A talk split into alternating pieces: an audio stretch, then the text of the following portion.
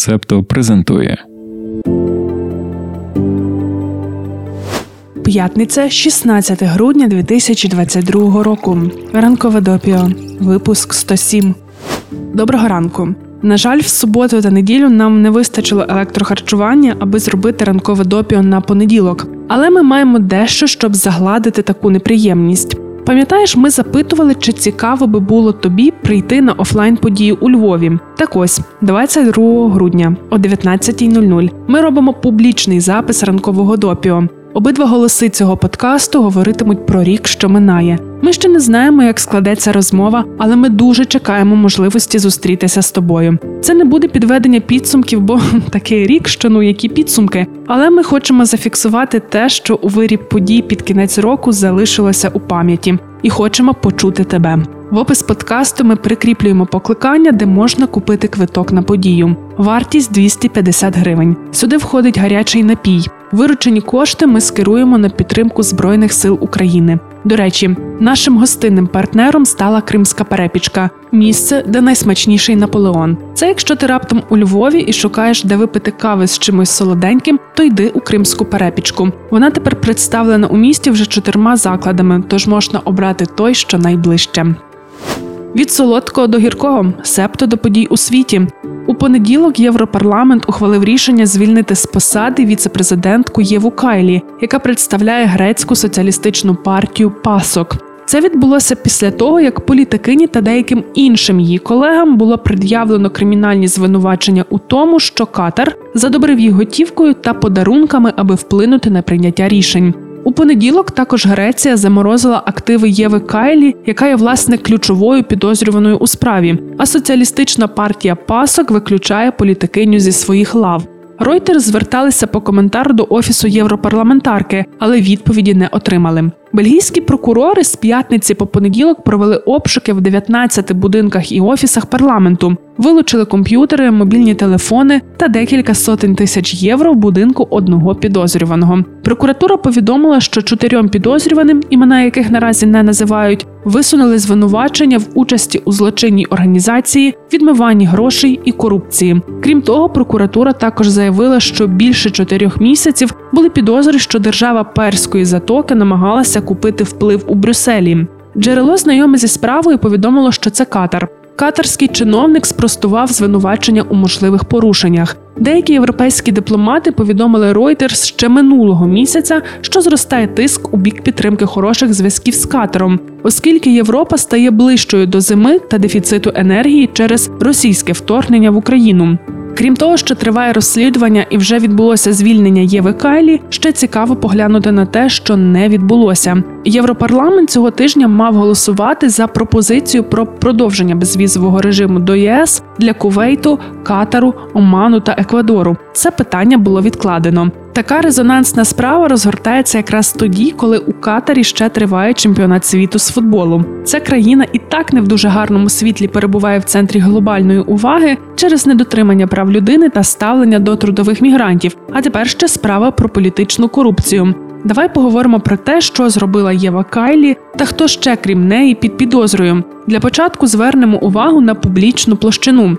У своїй промові в європейському парламенті 21 листопада на початку футбольного турніру політикиня накинулася на недоброзичливців Катару та назвала цю державу лідером у сфері трудових прав. Чи не здається тобі, що у пані дуже вже бурхлива фантазія? Щодо інших підозрюваних, то це громадяни Італії, колишній євродепутат П'єр Антоніо Панцері, радник Європарламенту Франческо Джорджі та генеральний секретар правозахисної організації No Peace Without Justice Ніколо Фіга Таламанка. Вони перебувають під вартою. Інший італієць, генеральний секретар міжнародної конфедерації профспілок Лука Візантіні, був звільнений з під варти, але все ще перебуває під підозрою. Ройтер зверталися по коментарі в офіси усіх чотирьох діячів, але відповіді не отримали. Відомо, що Бельгія також подала європейські ордери на арешт в Італії дружини і доньки колишнього депутата Панцері. Панцері підозрюється в отриманні платежів з Катару та Марокко для здійснення впливу на людей, які працюють у європейському парламенті. А його дружина Марія Колеоні та доросла донька Сільвія знали про цю діяльність. Крім того, ймовірно, вони брали участь у перевезенні дороговартісних подарунків. А ще панцері та його дружина використовували кредитну картку третьої особи, яку вони називали велетень. Цю третю особу не було ідентифіковано. Адвокат родини Панцері сказав, що дружина та донька політика перебувають під домашнім арештом, і наступного тижня суд вирішить, чи передавати їх бельгійській владі. Взагалі, корупція це завжди погано, але цей скандал особливо неприємний для Європарламенту, який подає себе моральним компасом у Брюсселі, видаючи резолюції, критикуючи порушення прав людини в усьому світі та звинувачуючи уряди ЄС. Якщо тебе цікавить, яка ж реакція на все це у Євросоюзі, то ти, звісно, не повіриш, бо ну це дуже неочікувано. Вони стурбовані. Вони це, наприклад, міністерка закордонних справ Німеччини Аналена Бербок та президентка Єврокомісії Урсула фон дер Ляєн. Бербок назвала інцидент неймовірним та заявила, що це ставить під загрозу довіру до Європи. Ха, ще пак. Урсула фон дер Ляєн дуже занепокоєна та подала пропозицію створити незалежний орган з етики для всіх інституцій ЄС. Ну, побачим, побачим. Дякуємо, що ви з септо. Ми обіцяли ще минулої п'ятниці, що розповімо про дві резонансні справи у США, одна з яких судова. Актуальності ця тема не втратила досі, тож слухай. Але спершу нагадаємо, що ми хочемо досягти тисячі підписників на Ютубі. Підписуйся і приводь своїх друзів та подруг. Ми бачили твої коментарі, що ти слухаєш нас на інших платформах, але спеціально ще підписуєшся і на Ютуб. Ми це дуже цінуємо і будемо багато працювати, щоб невдовзі тебе потішити і відеоконтентом. Ну і принагідно ще скажемо, що дуже чекаємо на твої лайки та зірочки. Все, а тепер повертаємося до теми. Справа 303 Creative LLC проти Еленіс. Вона чекає розгляду Верховним судом. У штаті Колорадо є Лорі Сміт. Жінка прагне стати веб-дизайнеркою. Ще вона є євангельською християнкою і стверджує, що віра змушує її заперечувати одностатеві шлюби. І ти можеш резонно подумати: ну ок, з міркувань віри вона не визнає одностатеві шлюби, то хай її не визнає. В чому ж проблема? Ми, власне, самі спочатку так подумали, а потім почали розбиратися далі. Як ти пам'ятаєш, ми зазначили, що пані Сміт прагне стати веб-дизайнеркою. Жінка планує почати бізнес, що полягає у створенні весільних вебсайтів. Як ми розуміємо, це така досить модна штука в США. Не просто купити одяг, замовити ресторан, вибрати музиків та тамаду, пройти шлюбні науки, але ще зробити сайт весілля, на якому ділитися своєю радістю. Так от Лорі Сміт хоче на сайті свого наразі гіпотетичного бізнесу розмістити банер у верхній частині домашньої сторінки, який би повідомляв, що послуги зі створення сайтів для весіль одностатевих пар не надаються. Ти можеш далі задаватися питанням: а якщо в неї бізнесу ще немає, офіційного сайту ще немає, то що ж можуть розглядати в суді? Справа ось в чому діє надійний закон про громадянські права, і він забороняє вдаватися до дискримінації власникам та власницям бізнесів, які надають свої послуги громадськості. Колорадо один з 22 штатів, де заборонена дискримінація на ґрунті сексуальної орієнтації. Тож, якщо раптом пані Сміт зараз почала би свій бізнес, і як вона хоче, розмістила би банер, що послуги не надаються одностатевим парам, що є дискримінацією за ознакою сексуальної орієнтації, то це було б незаконним. Ймовірно, такий бізнес могли би навіть прикрити. Тому жінка подає позов до суду із вимогою зробити виключення зі закону для свого штату. Можливо, ти вже здогадуєшся, що все це провертає Лорі Сміт не сама. Її підтримують декілька добре фінансованих юристів з Alliance Defending Freedom. Це величезна праворадикальна юридична організація, яка розпочала загальнонаціональну кампанію судових позовів, щоб підірвати захист громадянських прав гомосексуальних людей. Отож, маємо справу 303 Creative LLC проти Еленіс. У ній Сміт стверджує, що її релігійні переконання означають, що вона не повинна дотримуватись загальноприйнятого закону про громадянські права, і її штат повинен отримати дозвіл на застосування дискримінації. Минулого понеділка Верховний суд США заслухав усні аргументи у цій справі. Рішення суду очікується влітку, чого варто очікувати. Американська кореспондентка The Guardian Мойра Донеган у своїй колонці пише, що зважаючи на те, що зараз у Верховному суді консервативна більшість, то ймовірно запит Сміт задовільнять, дозволяючи їй відмовляти клієнта в обслуговуванні через їхню сексуальну орієнтацію. Від себе ми додамо, що окрім рішення суду, ймовірно, варто очікувати великої кількості протестів. Бо знову ж таки ми повертаємося до правової системи США та значення прецеденту в ній. І тут же варто дивитися далі ніж на рішення у конкретній справі, бо можливо з часом подібні Лорі Сміт будуть з'являтися чи не у кожному штаті. І якщо суд задовільнить цей позов, то у майбутньому бізнеси, які надають послуги громадськості, по всій країні зможуть вдаватися до дискримінації, ба навіть більше можливо, дискримінацію зможуть застосовувати не лише щодо гомосексуальних людей. Чому б не знайти лазівку, щоб мати можливість відмовляти темношкірим, не створювати сайти для весіль міжетнічних пар, або, скажімо, не поселяти в готель українців та українок. Ну а що, консервативна спільнота, очолювана Трампом, часто має сентименти до Росії та Путіна. Підсумовуючи, позов Лорі Сміт відкриває новий шлях для оскарження законодавства про громадянські права та надає можливість консервативним юристам і юристкам тягнути за різні ниточки, щоб розпустити весь светр правового захисту та гарантій для різних вразливих груп населення. Зі справою 3 of 3 Creative LLC проти Еленіс ознайомили тебе, але це ще не все. Декілька тижнів тому цікава ситуація склалася у Річмонді. Там є ресторан Медзегер Бар Бучері. співвласниця та шеф-кухарка якого Брітані Андерсон є учасницею багатьох телевізійних кулінарних шоу. Цей заклад скасував бронювання на приватний захід, який мала проводити консервативна християнська організація Family Foundation. Своє рішення мотивували тим, що ця організація виступає проти одностатевих шлюбів і права на аборт. У дописі в інстаграмі заклад також зазначив: цитуємо. Ми завжди відмовляли будь-кому в обслуговуванні, якщо наш персонал почувається некомфортно або в небезпеці. І саме це було рушійною силою нашого рішення. У нас працює багато жінок та або представників та представниць ЛГБТК плюс спільноти. Усі наші співробітники та співробітниці заслуговують на гідність і безпечне робоче середовище. Ми поважаємо встановлені права людини нашого персоналу і прагнемо створити робоче середовище, де можна виконувати свою роботу з гідністю, комфортом і безпекою. Кінець цитати. Що ж на все це каже християнська організація, чиє бронювання скасували? Її президентка у своєму блозі порівняла рішення Мензегер Бар Ед Бучері із ресторанами, які відмовлялися обслуговувати темношкірих клієнтів у 50-60-х роках минулого століття. Жінка також засудила те, що вона назвала подвійними стандартами лібералів, і згадала про справу Masterpiece Cake проти комісії з громадянських прав Колорадо. У 2012 році пекар Філіпс з Колорадо відмовився готувати весільний торт для гомосексуальної пари. Він сказав, що готовий виконати будь-яке інше замовлення, однак не може зробити весільний торт, оскільки це рівнозначно участі в релігійній церемонії, яка для нього неприйнятна. А як ти пам'ятаєш з попередньої історії про позов Лорі Сміт, американський закон таке забороняє, бо йдеться про надання послуг громадськості, отже, не може бути дискримінації. Тож почалася судова тяганина. Пара подала скаргу в комісію справ у Колорадо і пізніше подала позов до суду на Філіпса. Комісія і суди штату визнали, що кондитер порушив антидискримінаційні закони штату у 2017 році. Філіпс оскаржив рішення у Верховному суді, наполягаючи, що антидискримінаційне законодавство штату обмежує його свободу віросповідання і свободу слова, гарантовані першою поправкою до конституції. У цій справі суд постановив, що суди нижчої інстанції неправильно розглянули справу, але не прийняв рішення по суті щодо того, чи переважають думки окремого підприємства закон про цивільні права.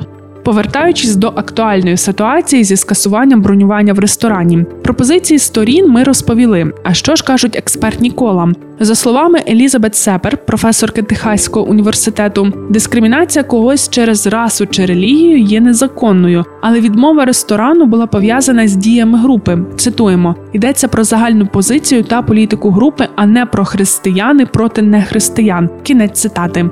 До речі, нам було цікаво дізнатися, що в окрузі Колумбія, штаті Сіетл та на американських Віргінських островах діє також спеціальний захист людей від відмови в обслуговуванні через їхню політичну приналежність чи ідеологію. Ситуація в Річмонді привернула дуже багато громадської уваги. В обох сторін миттєво з'явилися як ті, хто їх критикують, так і ті, хто підтримують. І ресторан, і фундація використали публічний інтерес для збору коштів. Ресторан опублікував в інстаграмі фото коктейлю на основі бурбону під назвою Cracks in the Foundation і повідомив, що кошти з його продажу скерує на організацію Equality Virginia, яка виступає за права ЛГБТК+.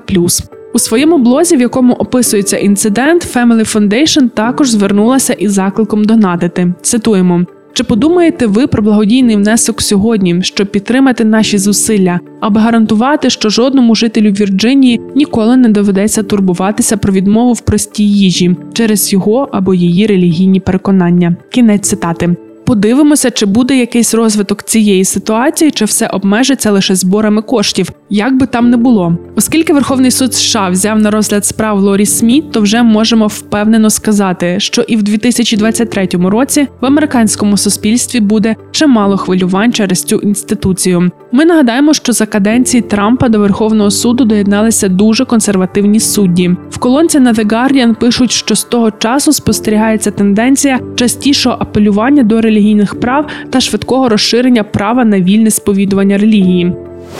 Підписуйтесь, лайкайте, залишайте зірочки та коментуйте.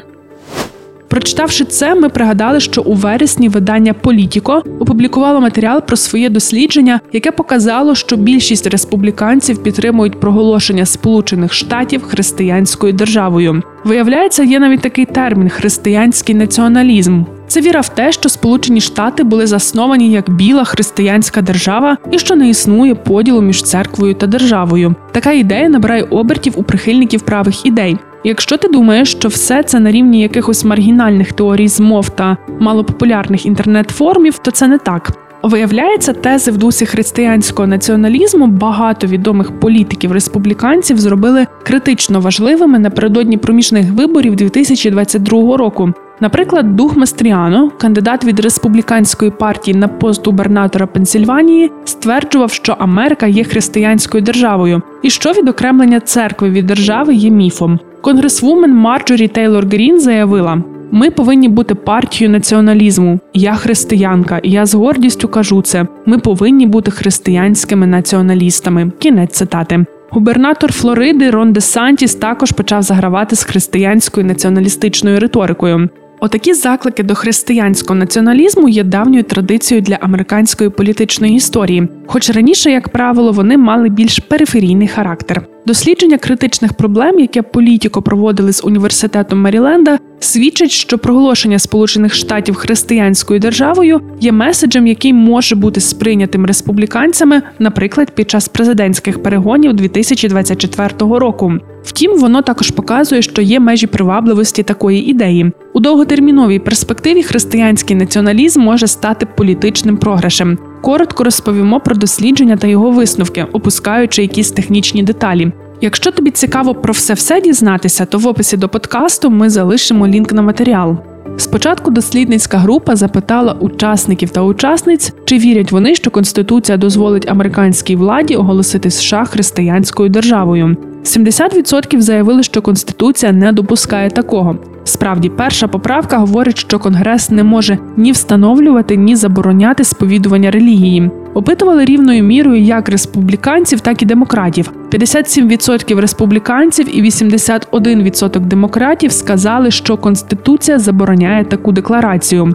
Після цього у респондентів та респонденток запитали таке: ви були б за чи проти того, щоб Сполучені Штати офіційно проголосили себе християнською державою, і результати є вражаючими. Загалом 62% заявили, що виступають проти такої декларації. Серед демократів проти 83%, серед республіканців 39%. 61% республіканців підтримали проголошення Сполучених Штатів християнською державою. Себто, хоча більше половини республіканців раніше заявляли, що такий крок буде неконституційним, все ж більшість виборців республіканської партії все одно підтримують таку декларацію. При аналізі результатів було виявлено низку важливих взаємозалежностей. Більша частина підтримки проголошення США християнською державою походить від республіканців, які вважають себе євангельськими або народженими згори християнами. 78% цієї групи підтримують цей крок у порівнянні з 48% інших республіканців.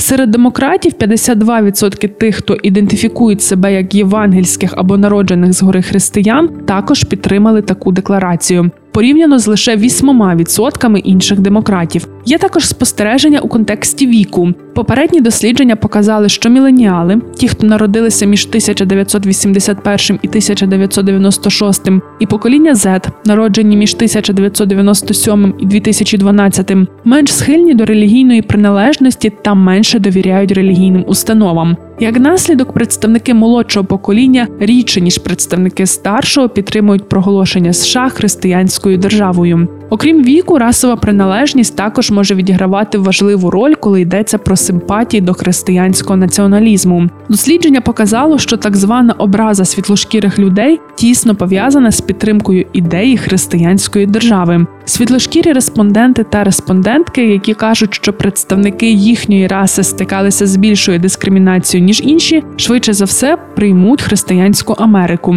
Приблизно 59% американців, які стверджують, що світлошкірі люди зазнали набагато більшої дискримінації за останні 5 років, виступають за оголошення США християнською державою порівняно з 38% всіх американців. Нас, як і політико, тут найбільше вразило те, що люди, визнаючи християнський націоналізм неконституційним, все одно підтримують його. Це досить прикра тенденція, враховуючи події 6 січня 2020 року, коли був штурм капітолію, себто спроба підірвати чинну державність. Відомі політики та політикині з республіканської партії зараз вхопилися за такі почуття великої кількості американців і відкрито проводять кампанії на основі християнського націоналізму, незважаючи на те, що пропоновані ідеї є дуже сумнівними з точки зору чинного конституційного ладу. Гарна новина полягає у тому, що, як ми казали, привабливість подібних ідей є обмеженою. Серед молодих людей, у тому числі серед молодших республіканців, існує сильна опозиція проголошенню США християнською державою. З цієї причини республіканська партія може бути обережною, щоб не відштовхнути підростаючі покоління. Сьогодні більше не маємо розгорнутих історій, але є ще декілька коротких новин. Втім, спершу нагадаємо, що 22 грудня у Львові ми робимо живий публічний запис ранкового допіо і дуже чекаємо на тебе. Лінк шукай в описі. Стіки до ранкової кави про події стисло. Комісія зі збереження пам'яток Нью-Йорка проголосувала за надання манхеттенському бару Джуліос статусу пам'ятки. Заклад є найстарішим гейбаром у місті, а в 1960-х роках був ареною перших запланованих громадянських протестів на захист прав ЛГБТ. Нещодавно програма для редагування фотографій Lensa AI запустила функцію Magic Avatar. Вона використовує технологію штучного інтелекту та з 10-20 фотографій від користувачів та користувачок створює портрети в різних стилях. Нова опція отримала чималу популярність. Водночас викликала занепокоєння митців та мисткинь, коли вони побачили щось схоже на підписи, нашкрябані в кутиках багатьох із портретів від штучного інтелекту. Дехто стверджує, що це свідчить, що Lensa AI крала роботи, які містили водяні знаки або підписи. Їх автори зазвичай використовують для запобігання крадіжці. Минулої суботи парламент Японії прийняв закон про обмеження зловмисних прохань про пожертви від релігійних та інших груп. Він передбачає заборону вимагати кошти шляхом примусу чи погроз і пов'язувати пожертвування з духовним спасінням. Головним чином таке рішення спрямоване проти церкви об'єднання, чия тактика збору коштів і тісні зв'язки з правлячою партією викликали обурення громадськості. Тепер вірянам, жертводавцям та їхнім сім'ям можна буде вимагати повернення своїх грошей. З нового року Франція зробить презервативи в аптеках безкоштовними для всіх віком до 25 років. Цей крок зроблено, оскільки рівень захворювань, які передаються статевим шляхом, зростає серед молоді. А цьогорічна надзвичайна інфляція особливо сильно вдарила по найбідніших верствах населення Франції. Гонконг змушує Google видалити гімн Слава Гонконгу з категорії Найкращі результати пошуку і замінити його національним гімном Китаю. Технологічна компанія у свою чергу відмовилася змінювати результати пошуку, оскільки вони були згенеровані алгоритмом без участі людини. Ця суперечка триває ще з 2019 року. Тоді поліція заявила, що розслідуватиме відтворення слава Гонконгу на чоловічому фіналі турніру з регбі 7 у південній Кореї. Ця пісня була написана раніше того ж року під час протестів проти посилення контролю Китаю над містом, і багато демонстрантів та демонстранток вважали її національним гімном. У 2020 році Китай заборонив композицію.